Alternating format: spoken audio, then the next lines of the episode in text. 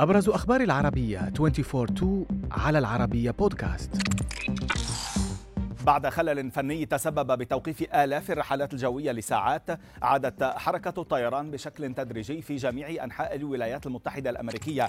تقارير أوضحت أن العطلة التقني أصاب نظام إدارة الطيران الفيدرالي FAA الذي يزود الطيارين بالإشعارات التي يحتاجون لقراءتها قبل الطيران فيما قالت المتحدثة باسم البيت الأبيض كارين جون بيير إنه لا يوجد دليل على هجوم إلكتروني في هذه المرحلة لكن الرئيس جو بايدن وجه وزارة النقل بإجراء تحقيق كامل في الأسباب التي أدت إلى فوضى غير مسبوقة في الحركة الجوية الأمريكية.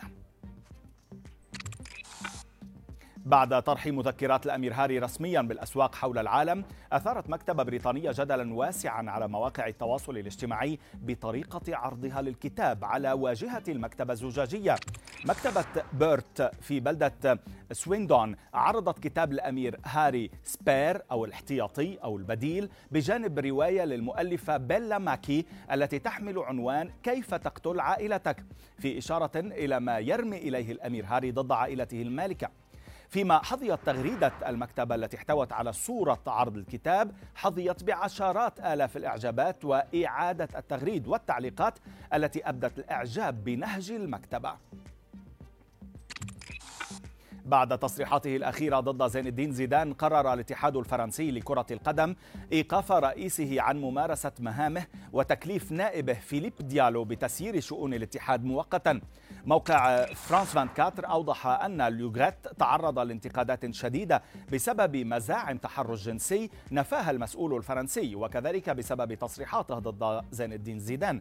إذا بسبب تصريحاته ضد زيدان التي أثارت استياء لاعبين وسياسيين.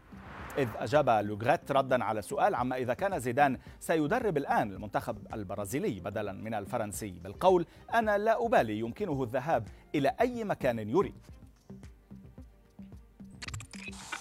في جريمة مروعة هزت ليبيا أقدمت سيدة على قتل زوجها في مدينة طرابلس بضربه على رأسه بعصا مكنسة حديدية.